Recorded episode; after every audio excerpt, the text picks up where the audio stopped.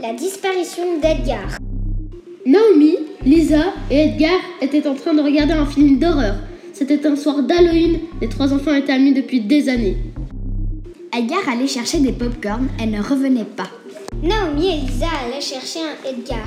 Il prenait trop de temps. Il y avait des gouttes de sang par terre dans la cuisine. Les filles les suivirent et trouvèrent un corps mort. Heureusement, le corps mort n'était pas Edgar. Elle allait à l'étage et elles trouvèrent l'assassin, et Edgar sain et sauf.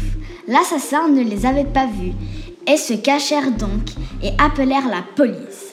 La police arriva rapidement et un policier mit des menottes à l'assassin.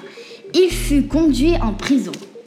Dès que la police était partie, Naomi, Lisa et Edgar continuèrent de regarder le film, mais aucun d'entre eux n'avait le courage d'aller chercher des pop-corn.